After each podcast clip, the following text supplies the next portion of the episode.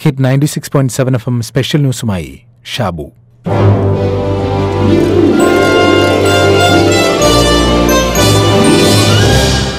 Covid വ്യാപനത്തിനൊക്കെ മുമ്പ് കാസർഗോഡും പരിസര പ്രദേശങ്ങളിലുമുള്ള സ്കൂളുകളിലെ അധ്യാപകർ കുട്ടികളോട് കൃഷിയെക്കുറിച്ചും കാർഷിക സംസ്കാരത്തെക്കുറിച്ചുമൊക്കെ പറയുമ്പോൾ കണ്ണാലയം നാരായണൻ എന്ന പേരുകൂടി പറയാതെ പോകില്ലായിരുന്നു.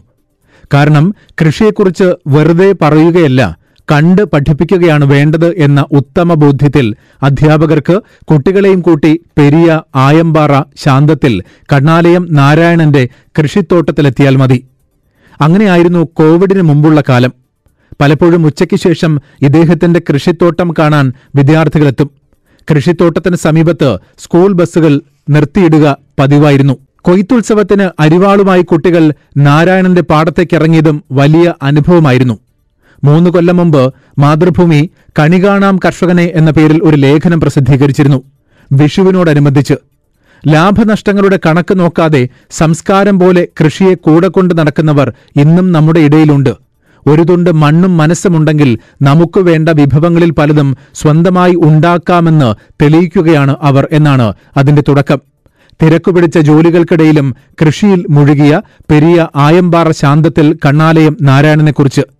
കൃഷിയില്ലാത്ത ജീവിതത്തെക്കുറിച്ച് ചിന്തിക്കാൻ കഴിയില്ലെന്ന് അദ്ദേഹം പറയുന്നു. വിഷുവിന് കണിവയ്ക്കാൻ വിഭവങ്ങളെല്ലാം സ്വന്തം പറമ്പിൽ വിളയിച്ചെടുത്തത്.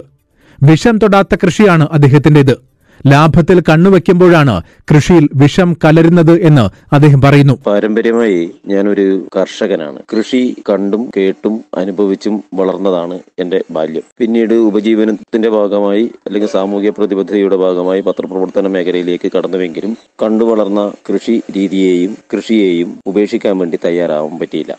പുലർച്ചെ നാല് മണിക്കൂറും വൈകുന്നേരം ആറ് മണിക്കൂറും എന്ന ക്രമത്തിലാണ് കൃഷിയിടത്തിൽ ഞാൻ സമയം ചെലവിടുന്നത്. മിക്കവാറും എല്ലാ തരം ജോലികളും തനിച്ചാണ് ചെയ്യുന്നതെങ്കിലും അത്യാവശ്യ ഘട്ടങ്ങൾ സഹായിക്കുന്നതിന് വേണ്ടി അമ്മയും ഭാര്യയും മക്കളുമൊക്കെ സഹായിക്കാറുണ്ട്. കാസർഗോഡ് ജില്ലയിലെ പതിനൊന്ന് എൻഡോസൾഫാൻ ബാധിത പഞ്ചായത്തുകളിൽ ഒന്നായ പുല്ലൂർ പെരിയൽ പഞ്ചായത്തിലാണ് ഞാൻ താമസിക്കുന്നത്. അതുകൊണ്ട് തന്നെ നാട്ടുകാരുടെ കണ്ണീര് കണ്ട് മടുത്ത ഒരു സാഹചര്യത്തിലാണ് ഞാൻ ജൈവ കൃഷി എന്ന രീതിയിലേക്ക് മാറിയത്. വിഷമുക്ത പച്ചക്കറി നമ്മുടെ പഞ്ചായത്തിലെങ്കിലും ലഭ്യമാക്കുക എന്ന ഒരു ഉദ്ദേശം കൂടി ഇതിനുണ്ടായിരുന്നു. അപൂർവങ്ങളായവ ഉൾപ്പെടെ മുപ്പത്തിയാറിനം പയർച്ചെടികളുടെ വിത്ത് ഒരു അമൂല്യ നിധി പോലെ അദ്ദേഹം സൂക്ഷിക്കുന്നുണ്ട്.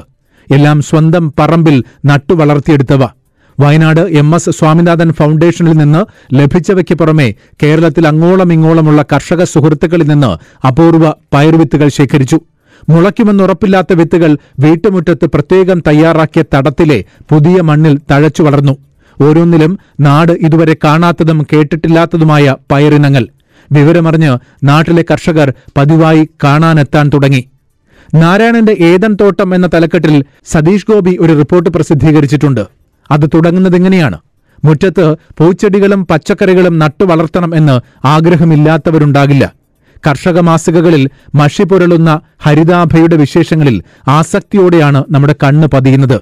എങ്കിലും പച്ചമുളക് തൈ പോലും നട്ടുപരിപാലിക്കാൻ പലർക്കും കഴിയാറില്ല. സമയമില്ല എന്നായിരിക്കും പരാതി. എന്നാൽ തിരക്കുപിടിച്ച ജോലികൾക്കിടയിലും കൃഷിയിൽ മുഴുകുകയാണ് കണ്ണാലയം നാരായണൻ. മാധ്യമപ്രവർത്തകനും കവിയും എഴുത്തുകാരനും നാടക പ്രവർത്തകനുമൊക്കെയായ ഇദ്ദേഹം തീപിടിച്ച ജീവിതത്തിന് തണലായി മണ്ണിൽ വിയർപ്പൊഴുക്കുകയാണ്. കൃഷി ജീവിതലഹരിയാക്കിയ ധാരാളം നാരായണന്മാരുണ്ട്. എന്നാൽ അവർക്ക് വേണ്ട പ്രോത്സാഹനം നൽകുന്ന കാര്യത്തിൽ നമ്മുടെ സർക്കാരുകൾ വേണ്ടത്ര വിജയിച്ചിരുന്നില്ല. എന്നാലിപ്പോൾ കേരളത്തിൽ കാർഷിക സംസ്കാരത്തിന് ഉണർവുണ്ടാകുന്നു എന്നത് ഒരു യാഥാർത്ഥ്യമാണ്. അതിന്റെ ഭാഗമായാണ് തരിശുകിടന്ന ഇടങ്ങളിൽ പോലും കൃഷിവകുപ്പിന്റെ നേതൃത്വത്തിൽ കൃഷിയിറക്കാൻ സാധിച്ചത്. അതിന്റെ ഗുണമുണ്ടായി.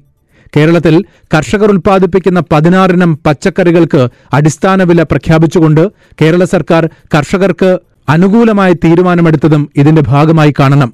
നെൽകൃഷിയുടെ വ്യാപനത്തെക്കുറിച്ച് മുഖ്യമന്ത്രി പിണറായി വിജയൻ പറഞ്ഞതിങ്ങനെയാണ്. വലിയ തോതിലുള്ള മാറ്റം കാർഷിക രംഗത്ത് ഈ കാലയളവിൽ ഉണ്ടാക്കാൻ നമുക്ക് കഴിഞ്ഞിട്ടുണ്ട്. നെൽകൃഷിയുടെ വ്യാപനം പച്ചക്കറി ഉൽപാദനത്തിൽ വന്ന മാറ്റം പാൽ ഉൽപാദനത്തിലുള്ള വർധനവ് ഇങ്ങനെയെല്ലാമുള്ള കാര്യങ്ങൾ കാർഷിക രംഗത്തെ വലിയ പുരോഗതിയാണ് കാണിക്കുന്നത്. ഇപ്പോ നെൽകൃഷി സർക്കാർ അധികാരത്തിൽ വരുമ്പോൾ ഒരു ലക്ഷത്തി തൊണ്ണൂറ്റി ആറായിരം ഹെക്ടറിലായിരുന്നു. ഇപ്പോഴത് രണ്ടേകാൽ ലക്ഷത്തോളം ഹെക്ടറിലായി കഴിഞ്ഞിരിക്കുന്നു. മാത്രമല്ല വർഷങ്ങളായി തരിശായി കിടന്നിരുന്ന പ്രദേശങ്ങളെല്ലാം കൃഷി ചെയ്യുന്ന നിലയിലേക്ക് എത്തിയിരിക്കുന്നു. വീട്ടുവളപ്പിൽ ഏതെങ്കിലും ഒരിനം പച്ചക്കറിയെങ്കിലും നട്ടുവളർത്തണം എന്ന താൽപര്യം നമ്മിലുണ്ടായി എന്നത് ആഹ്ലാദം നൽകുന്നതാണ്.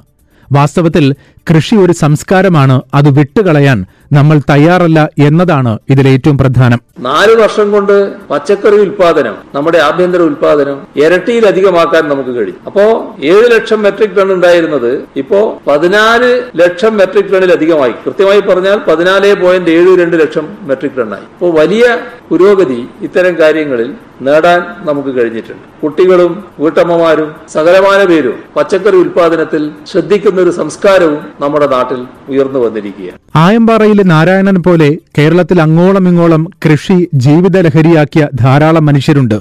സ്വന്തം കൃഷി അനുഭവങ്ങൾ മറ്റുള്ളവരുമായി പങ്കുവച്ച് ഇവർ നമ്മുടെ കാർഷിക സംസ്കാരം കെട്ടുപോകാതെ സൂക്ഷിക്കുന്നുണ്ട്. അതിന് അനുകൂലമായി സമൂഹവും ഒപ്പമുണ്ടായാൽ മതി.